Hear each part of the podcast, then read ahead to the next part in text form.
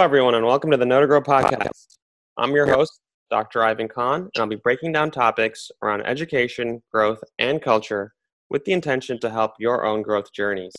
Currently, I serve as a CEO at Constatorial, a K 12 online learning program where our team collectively promotes knowledge, encouragement, and community. One of the unique privileges of my work is the opportunity to really explore the various challenges that people face within themselves, their families, and overall community systems.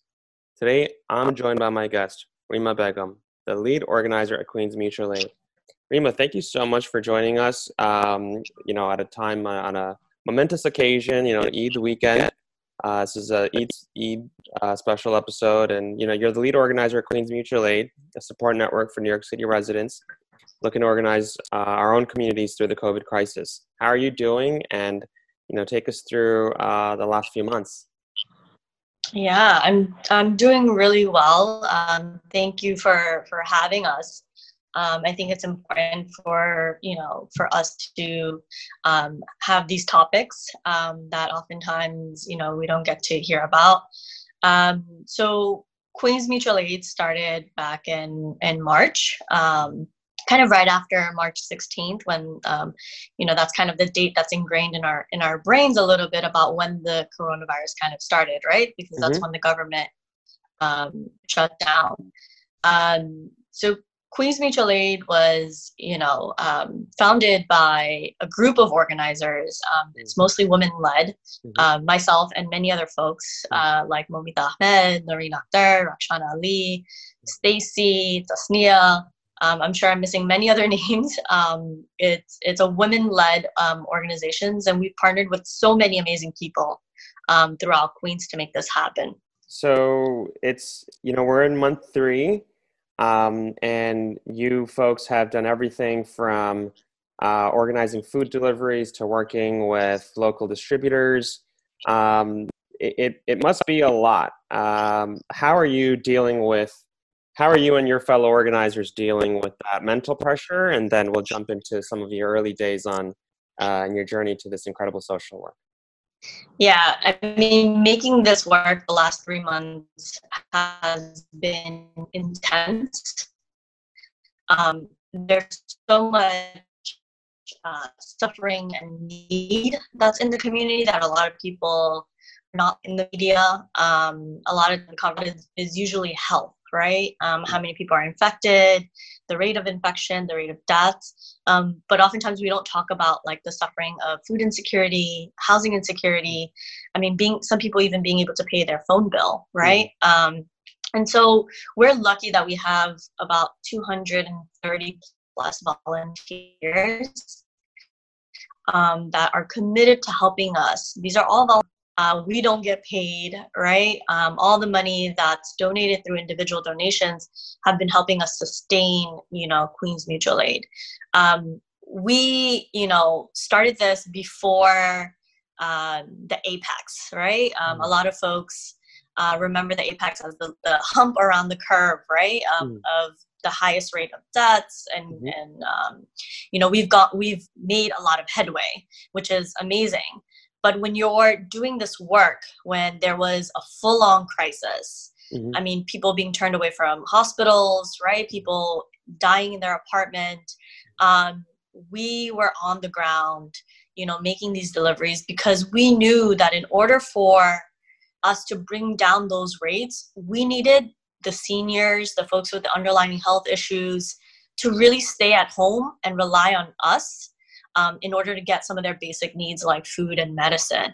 Um, and you know, we haven't tracked like how uh, impactful our service was, but I'm assuming that it was right um, mm-hmm. because if those people who are infected, for example, go out to the supermarket because they need food, right? Mm-hmm. Um, then they end up infecting so many other people mm-hmm. um, and that was one thing that we and, and we know the the growth right of, of infection it's just literally being next to each other mm-hmm. um, and so we really really wanted to participate in like um, you know uh, making the curve a lot smaller, doing as much as, as we can. Um, we've done orders all the way from Long Island City all the way out to Queens Village and Melrose. Um, we cover a lot of grounds, but we do have a lot of partners and volunteers that help us hmm. kind of make that happen on a daily basis. Um, on average, we get about 45 to 50 requests per day. Um, that's a lot. it's a lot to, yeah, it's a lot to manage. Um, the stories that we hear are, you know, um, insane. Mm-hmm. Um, we hear just stories of suffering all around, uh, whether it's, you know, my my daughter or son or my mother know how to help them right? Because i need to stay away also but i also like need to make sure i take care of them. Um, and so you know it's been three months and i think i haven't had a full chance to kind of process um, because of the urgency of all the requests. We always felt like every request was was dire um, and we you know tried our best to get them out almost immediately because we knew that these folks were were suffering and one of the main suffering was food insecurity mm. um, and we we tried our best um, to you know fulfill some of those those needs that um, I feel like was a huge gap in the government, right? Um, mm. Our government should be supplying that. We're one of the richest city um, in the world, I would say, um, and we had people, I mean, lined up outside food pantries and even being turned away. Um, they're still having a lack of income um, and you know still having to pay a lot of their bills today. I, I want to I want to shift the conversation to what you just addressed as far as preparedness. Clearly, this is you know we hear the word unprecedented over and over again, and there was um, you know the chances of a pandemic a pandemic of this caliber um, it's not it's not it's not something that a lot of people could anticipate. However there are a lot of basic missed connections that may have been right under the city or the state's eyes and whether acting sooner or making the right connections early enough why do you think there was uh, so much failure from local to state to you know and the federal government we're not it's it's just that's just designed to fail us so uh, and and the city and state level what are your you know what are the takeaways from some of you and the group members of the reasons why the response uh, failed yeah, I would say um, two reasons probably. One, you know, the red tape, the bureaucracy of government, um, you know, in a pandemic. Um, you know, uh, we understand that there's a process to everything, but um, you know, in times of crisis, it requires creative ways of mm-hmm. you know working outside of those boundaries. Um, so that would be one. This the second would be that um, I feel like the folks that were making decisions for the community mm. um, are very privileged people. Mm. Um, are people that don't look like you and I, right? Don't mm-hmm. come from communities like you and I, mm-hmm. and so they're very far removed. And so their thought process of how to solve um, you know, a hunger crisis is, is really a top down um, solution that they created versus asking the community, especially like established um, nonprofits, mm-hmm. grassroots organizations, organizers, like how do we solve this hunger crisis that we are anticipating that is going to be long, right? Mm-hmm. Um, even though it's been three months, we know that it's going to trickle, as you said, many months into the future, maybe even into next year. We yeah. don't know the recovery time for the economy. Um, we haven't even started to have the conversation around that really. Um, because we're still looking at daily indicators, right? Yeah, of how, yeah, of how many people we're losing. Mm-hmm. Um, so I think if there was a bottom up approach, um, there are so many local groups in every neighborhood, mm-hmm. um, whether they're political groups, whether they're associations, whether they're shomitis, right? Mm-hmm. Um, there are groups that are formal and informal in every community. And the problem was that the government used on city state level used a, bo- a top down approach, mm-hmm. right? And I think that's where they they really really failed. Um, us in at least addressing food initiative. I know the mayor, you know, came out and, and, and talked a whole lot about how many iftar meals he was going to deliver and how much money he was putting into this um, and and I just want to make it clear that that money is actually our money, right? Um, it's our tax-paying dollars. Mm, yeah, yeah. Um, so it's not that the city just printed this yeah. money, right? These are these are taxes that we've paid, that we continue to pay, um, and and to solve this um, is exactly the reason why the government failed. Um, you know, uh, they could have easily connected with mutual aids because we're not a group. Um, you know, there was there was red tape, but we've learned that mutual aids are uh, best equipped to serve the community, and we've filled in the gaps that the government has not been able to, even to this day, to be able to do. So it's we see that a lot in community building. We see that a lot um, in small business. We see that a lot in any type of organizing efforts. Uh, as things get larger, it becomes more complicated, and bureaucracy. Uh, it's just one of those things that just sucks the life out of any goodness of any initiative. And to the other thing you mentioned, just the top down approach of ignoring the front lines it's the fastest way to crumble uh, anything good if it's a top down approach. Um, so, if it's all right, I'd like to go back to a little bit of the early days for you, Rima. And, you know, did you always, how were you so aware of these um, social needs? And, you know, were there any uh, moments in your childhood where you started thinking about this journey and this pathway into, you know, a leadership and social work?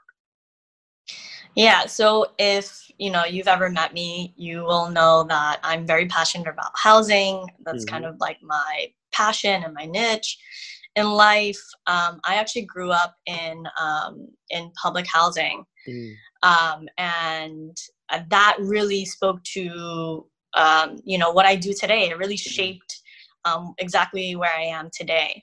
Um, I remember, you know, going into management office and advocating on behalf of my mom at a very young age. Mm. You know, my mom who's, you know, uh, not English proficient, uh, not able to understand the bureaucracy. Uh, or the processes or the systems, and to this day, there are many Bangladeshi kids that do that. Right? Mm-hmm, mm-hmm. Um, they help their they're a segue between you know the government and their parents, or service and their parents um, and and kids try their best right to try to understand yeah. systems and so very early on i realized that you know there were people who lived in in like well-off areas that didn't have the same issues that we mm-hmm. had right mm-hmm. didn't have peeling paint didn't have heat mm-hmm. hot water issues um, they didn't have the same rodents roaches garbage yeah issues yeah none of those things were crime you know, to uh, underfunded schools to food deserts to not having access to healthy halal meals or um, just just a lot of the challenges that communities of color and new immigrant communities uh, face you know in a side by side you know fashion on a day to day basis. So th- this you know this exposure to the system like so many other immigrant kids when we're the connector between mom and dad and services or just security. Um, how did you grow to learn about social work for any younger people inspired by your work? And if you could take us through some of the requirements on the on the collegiate level and even the master's level and the differences and you know any any tips you'd have for younger women and men uh, growing into social work yeah, absolutely. So I got my social work degree from Hunter College, uh, which is a really well-known uh, social work school. Many folks, you know, apply. Um, I specifically went to the one-year residency um, program, so that meant that I worked full time and I went to school full time. Wow. Um, I did evening classes. Um, a lot of times, what you will see is that mostly people of color go to the one year residency because they mm-hmm. have to maintain their mm-hmm. income for their family or you know their you know source mm-hmm. of income for food and water and, and uh, rent i mean um, and then i also went to school um, hunter is a pretty difficult school to get into um, uh, but i think they have an amazing program um, it's an overall well-rounded program. The track that I specifically did was community organizing. So hmm. what I do uh, in my like work now is that I look at policies and laws and mm-hmm. how they affect people's mental health, right, on a mass scale. Mm.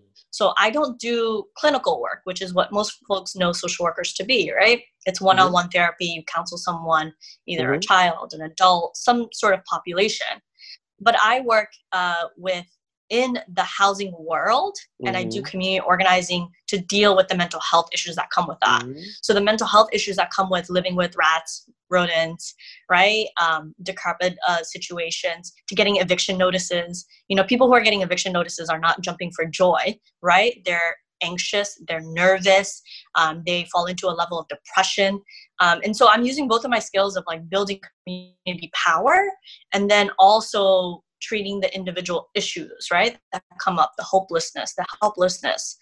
And so that's kind of for folks who, you know, want to be a social worker, want to help out in the world um, in general, but maybe, you know, you feel like you are, um, you are not equipped with, uh, or you don't want to do individual therapy because that's also a lot, right? Because mm. you're taking on people's trauma mm-hmm. um, which also happens uh, in community organizing, but probably in a different way. Um, you know, we talk about secondary trauma and all that, and some people um, will, as long as you know yourself, then you know that hey, I can do therapy with someone, and I and I want to do that. Mm-hmm. Um, but there are some folks like myself who are like, I see this pattern happening, right? Mm-hmm. Um, and it's mm-hmm. not just one person; it's a, like a group of people that, and I want to solve that yeah. problem, right? Yeah. I want to solve it from the root. Everyone, right? I want to do it in a mass level. Um, so I, you know, I look specifically work. Uh, I get a little bit of everything. So I get to work with people individually, but then I also work with elected officials, organizations, coalitions, and we try to build on all three levels, um, bringing from the individual perspective all the way up to you know government. Um, and so that's one track that you can do in social work. There is a third track. Um, it's called, I think, um, something around management. So it's more about managing uh, a nonprofit organization or a group of social workers. Um, and, and those are typically the three tracks that are um, available. Clinical Majority of social workers management is that the management, is, yeah. Clinical policy and management, and we have you know we have an increasing number of uh, college age listeners. Uh, we have, um, and and we I, am always looking to lay out the pathways for young people uh, following in the footsteps of our guests. And uh, so uh, back to you. I mean, I, I really want to follow up on this mental health aspect of it uh, before we go to our first break. Um, I just want to, you know, let all the listeners out there, no matter what type of housing situation you're in, whether you're in a one bedroom apartment, like a lot of us start off in, uh, to uh, public housing or you know you're, you're sharing um, you know your home with many many families which is very common you know i want everyone to know that you're not alone. Um, and if you're feeling uh, anxious and sometimes depressed about it it's a very common thing so if you can if you can give a, a quick couple of minutes on just ways that people facing that gloom um, can keep moving, uh, you know, keep their spirits up through the mental health, uh, uh, you know, the battles that, that we all have, but, you know, uh, it's exacerbated and much made much worse in uh, situations like that. So thank you, Rima, for, for addressing that. Yeah, um, I also just want to add that I got my um, undergraduate degree from City College uh, under psychology, and so you do need to have a bachelor's degree in order to go to the master's degree mm-hmm. um, to be a you know to apply for um, taking the license to be a licensed clinician, mm-hmm. Um, and uh, self care is so so important, right? Um, I, I'm doing so much, and and I think self care is one of the hardest things to practice is being selfish um, but for the good reasons, right?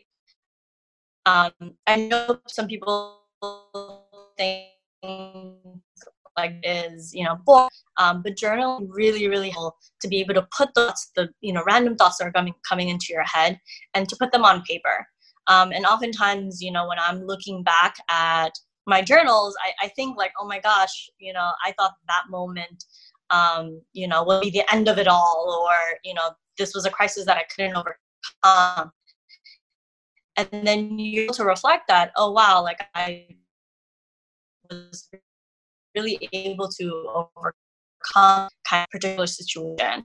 Other thing I recommend is having solo time. You particularly can, you know, occupy um, um, or read a book that I enjoy. Um, there are so many different things that you can do as far as self care. If that means memes, look at a bunch of memes, right? Um, if that means YouTube Just one second, right? right? And I think that's the main point. It shouldn't make you more anxious, um, but it should help you come, you know, reduce your anxiety in some some level way. Um, and but that also requires a lot of understanding of yourself. So I'm so sorry, Rima, if there was a little technical uh, challenges for uh, our audience. I just reset my internet connection, but I, I, I did catch as far as an outlet, as far as writing and processing what you're going through through journals or reading and, and keeping up with those outlets. Um, is there anything I missed on that? Sorry, I had to change my position a little bit. No, um, no, in, the internet has has been uh, tough on my side as well. So, um, so so journaling, reading. Uh, for me personally, it's been you know having conversations like this and creating.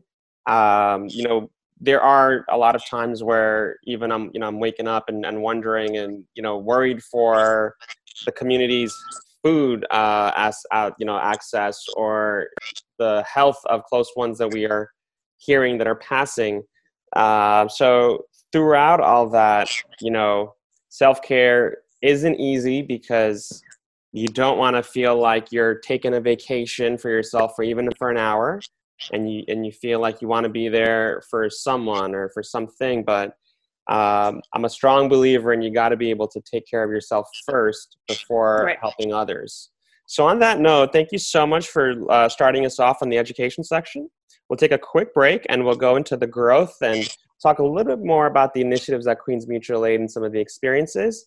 Uh, to all our listeners, you've been listening to uh, conversation with Rima Begum with Queens Mutual Aid. We will be right back.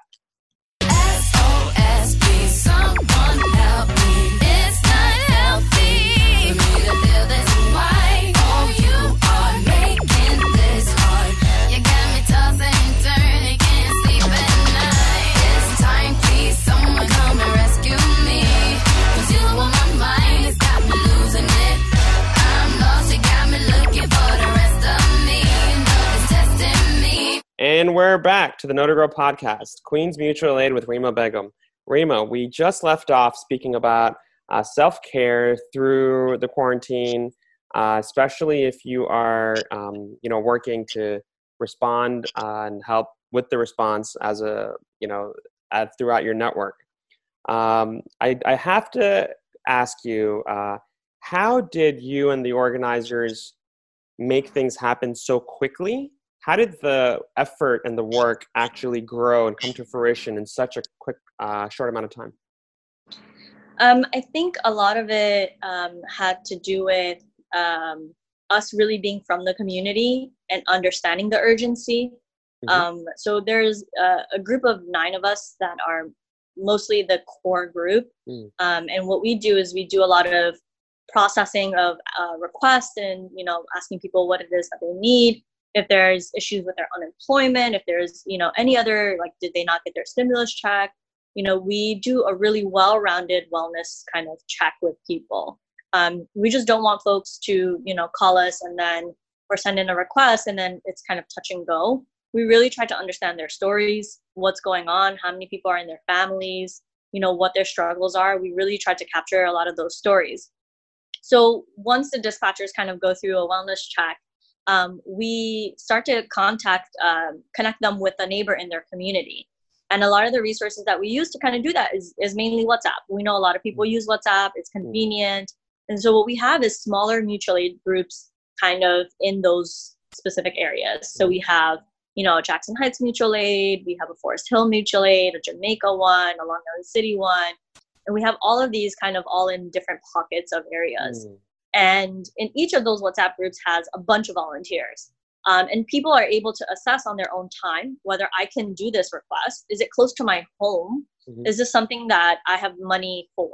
Because um, mm-hmm. that's the other thing, right? We um, the way our system is set up is that volunteers have signed up to kind of purchase those items in advance, and then they are reimbursed by us later on. Um, so that's typically kind of how we process, you know, requests and stuff. Um, it's very difficult to manage all of those. It is. Um, but I think somehow in leaning against each other, right, um, the nine core folks, um, along with our, our partners. Mm-hmm. Um, so like we've done Ramadan boxes and, you know, our amazing partners at Alibaba, Nabik, uh, Long Island Helpers, JMC. Uh, I'm sure I'm forgetting someone's name, you know, mm. you know, our partners also make it make this happen and make this possible. We also have a large amount of people that have volunteered that have cars. Mm. And I think that's kind of been our key to success, really. Um, we have folks that, are, you know, with a car, you can take about at least 15 orders. Mm. Um, so you can knock out at least minimum like 15 orders. It also depends on the size of the car, but usually about 15 orders you mm. can, you know, complete. Um, so we're lucky in that we have a lot of folks that have transportation that are able to you know go out to neighborhoods like Bellerose, right? Mm-hmm. Um, that are kind of very far, don't have train access, you know. Um, and a lot of our reasons for doing this more hyper local work is that we really didn't want our volunteers to get on a train, mm-hmm. right? And we saw like pictures of the trains being crowded and all of that. Um, and you know, going from Jackson Heights to Jamaica, for example, we really, really wanted to focus on hyper local and we also wanted to make sure that our volunteers knew their neighbor, right? That they were mm-hmm. able to connect with each other in case they needed more things or more support. Um, and so that's kind of how we've been able to sustain our model, which has been really good. Um, we've uh, done very little uh, publicity or media. Um, and a lot of our requests, you know, I mentioned that we have 40 to 50 requests. Mm-hmm. All of that is mostly word of mouth. Um, mm-hmm. It's because someone you know submitted a form went through our process got food and actually confirmed right like oh these people are real i'm not just submitting a form right yeah. i'm not just submitting a google doc but i actually got this and i got it for free and so that's kind of how we've been growing it's been word of mouth that's honestly i mean the only way that we've been like getting so many more requests um, i know momita did a new york uh, one kind of story very early on i think in march um, but since March, I mean, we've had like 10 requests per day. Now we have about 50, and we're three months in. Is there any way that these incredible mutual aid networks that have truly been the backbone of these communities, from Jackson Heights to Jamaica, um, and these are neighborhoods that uh, I've grown up in, my wife has grown up in, and we are, you know, working in and, and, and working side by side with other, uh, you know, community builders. Um, is there any way that city funding can start taking over the like as far as supporting Queens uh, mutual aid financially? Is there any way? Are there any revenue streams, uh, or is that more bureaucratic red tape? Like, what's going to happen after uh, the next few months? Yeah, I think we're kind of in that period where we're asking ourselves that question, right? Mm-hmm. Um, how long is this going to continue? How long can we continue? Uh, what are funding avenues? Um, you know, if folks are, you know, folks are willing to fund us without any red tape, that's usually the best, right? Mm-hmm. Um, that's really why we've been able to do what we've been able to do. Yep. Um, we've been able to make things really snappy. Um, we've been able to buy bulk without having to get approval from somebody, mm-hmm. right? Without having to submit an approval or any of that. Mm-hmm. Um, I, I feel like the future would be for mutual aids to work with community-based organizations mm-hmm. in that kind of um, area, right? Mm-hmm. And I mm-hmm. think that would be the best approach um, because if that funding is just provided to mutual aids to do the delivery part and not have to deal with the kind of more like red tape part of you know which department is this being filed mm. to you know because all of that oh, like because so uh, just a little bit of like stories of our journeys as a being um, a not-for-profit leader at our foundation that we've had in the past from city council discretionary funding to applying to foundations that have a large amount of money allegedly, but there's thousands of applicants, and uh, it's a really tough race to secure funding whether it's due to bureaucracy or due to the lack Competition. of yeah competition or lack of adequate resources for everyone. So, you know, I, I'm a big proponent of um, collaborative projects that allow everyone to lend their best strength. And uh, for folks in the mutual aid networks, it's really from the ground up and it's in the community level. And I know that NPOs that have a complementary role um, are a key aspect of it. Hopefully, community based small businesses can also continue uh, becoming a part of these collaborative networks. And again, I've always been the proponent that you can't ever depend on one entity, the government alone, or uh, corporations alone, definitely not. Um, and even just the good work uh, that people want to do. I mean, it, it really does take a lot of teamwork and collaboration. And hats off to you and your fellow organizers for providing a real life example of this is how you effing get it done. So, you know, hats off to you. Um, Thank you. anytime. I mean, like, uh, you know, we're real, real uh, big fans. And uh, so, you know, let's go to our last section and we'll make it a little faster and a little bit more, uh, hopefully, some fun questions. I got to ask Queens is one of the most diverse places on earth. And we have to deliver food, which is probably one of the most, you know, culturally sensitive, personal things. How are you all managing from uh, the samosa to the empanada to this type of rice to that type of rice. Cultural sensitivity is important. So, how are you folks achieving that on the daily? we i'm honestly just like asking my friends right my friends of different backgrounds that hey i have a, a family that's of this particular ethnicity you know what is the best food for this for this person and this family?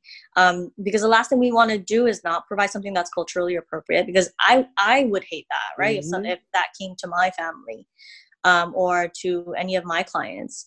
Um, and really just like relying on knowledge from my friends um, from our organizer group um, if folks have experience with that we also like don't want people to get you know um, uh, dates and then they're like not muslim right or they Mhm. don't they don't eat that type of food because then it's what it's a waste It's, That's it's the just a other part. mismatch We and end up- everyone loses. right we end up the what ends up happening is the family's like oh i don't know what to do with this i don't i don't eat this Yeah. and then what they end up doing is throwing it away Yeah. um, we have a huge problem with throwing out food um, especially in new york city our waste um, is is extreme and so we try to limit that and by limiting that you know we provide one group with a very particular set of food um, we try to uh, obviously we can't get every single thing on the item Mhm. on the list because sometimes they're just not available or they're very expensive. Mhm. Um, like meat, for example, meat has gone up Mhm. tremendously, but we know it's an important um, meal for a lot of families, right? Yeah. Um, but then we also know that dal is very important for Bangladeshi Mhm. families, Mhm. um, whereas black beans are, are more important for folks from a different community, Mhm. um, but aren't particularly in a dish in a Bangladeshi household Mhm.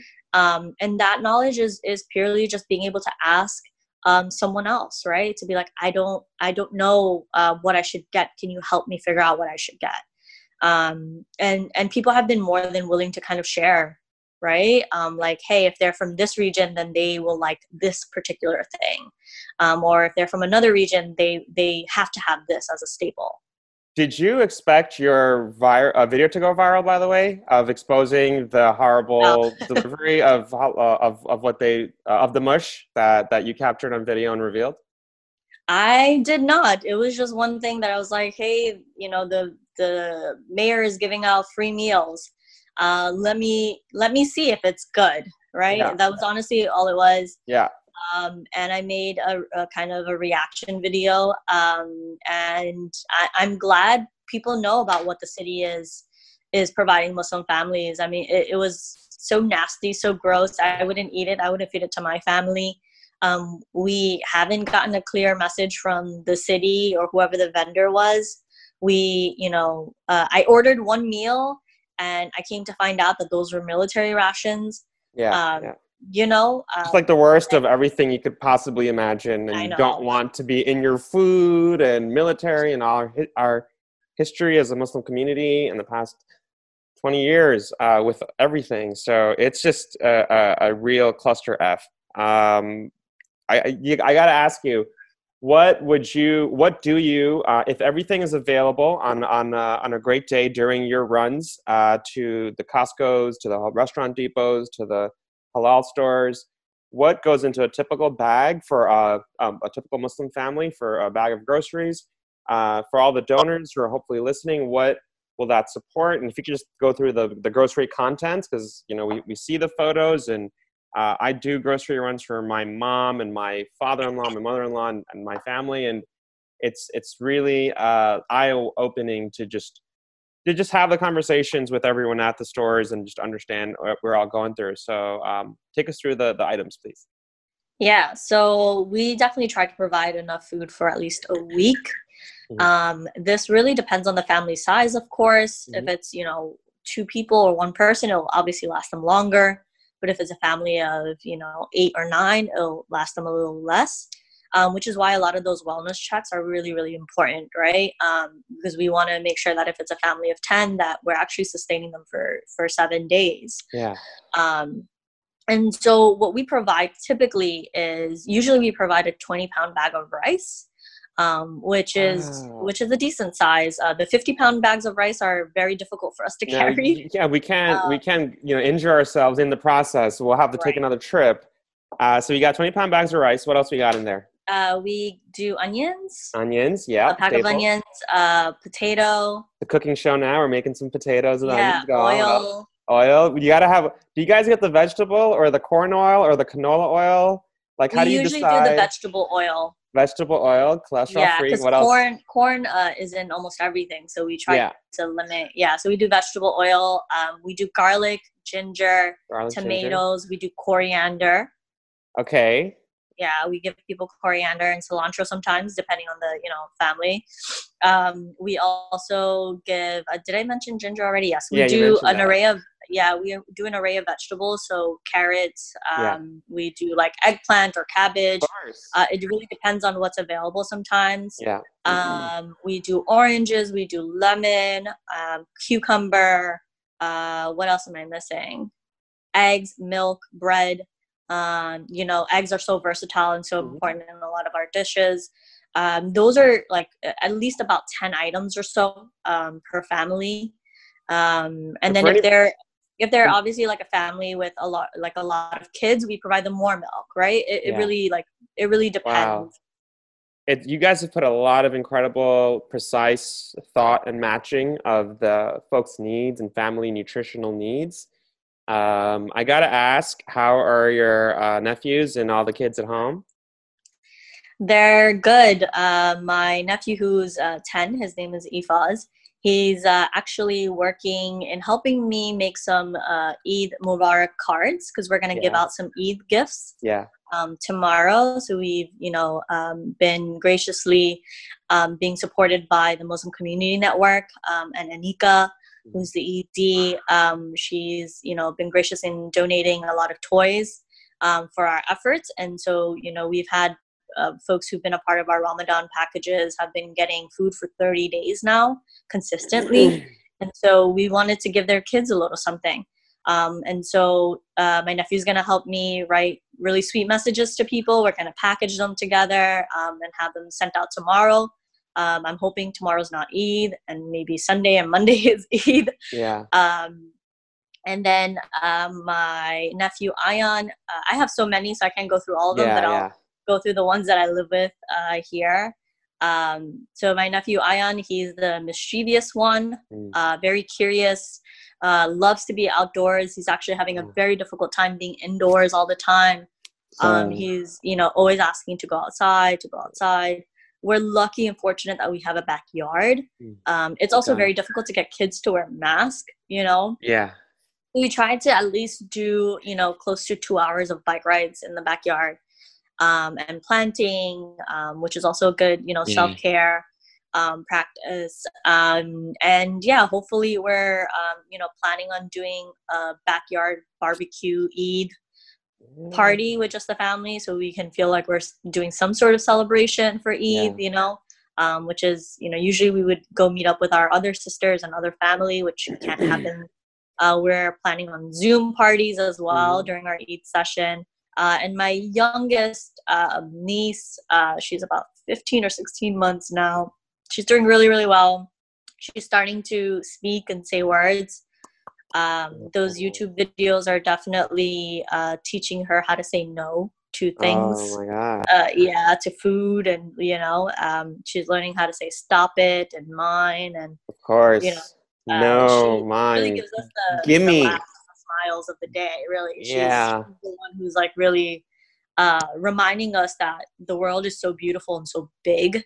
Mm. Um, and you know, it's, it, she she will remember you mm-hmm. know all of this and i think her obliviousness um, to it kind of reminds us that you know one day we'll get to a better day inshallah you know inshallah it's been so uh, incredible speaking to you thank you so much for having this conversation with us at the Grow podcast uh, no matter who i'm speaking to uh, any of the volunteers that i get a chance to speak with um, everyone is you know, recognizing uh, your leadership as well as your organizers, but particularly everything you're doing on the daily and how consistent you've been. And uh, I'm, I'm so grateful for you uh, to not only do, to lead all of this for everyone in the Queens community, uh, but to also be willing to share some of your time with us. So hopefully we can pay it forward and keep the train moving and, and, and keep it going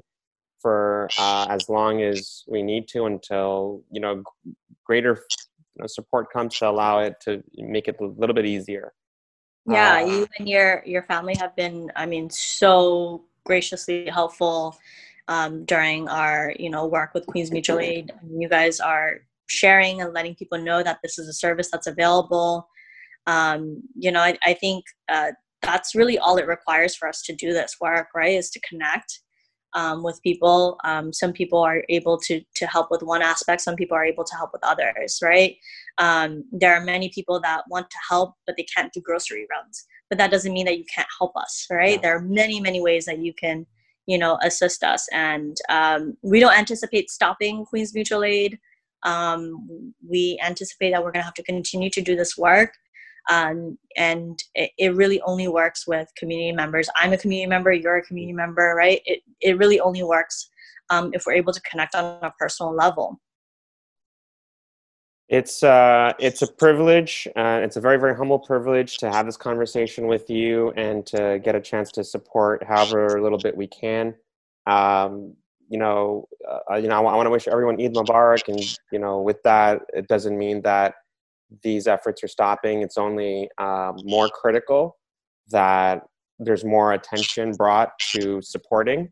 So, on that note, I wish everyone Eid Mubarak uh, for this very special Eid episode. Thank you so much, Rima. Thank you so much, Queens Mutual Aid. Thank, Thank you. so much to all of your amazing teams everywhere. And we can't wait to have you and some of the others back as uh, hopefully things get a little better and we can uh, get a recap on how uh, everything has gone from from this conversation. Thank you so much. Eid Mubarak, everyone. Stay Eid- safe, stay healthy. If you need support, reach out to Queens Mutual Aid. Thank you so much. And always remember to keep paying it forward. Keep paying it forward. Thank you all.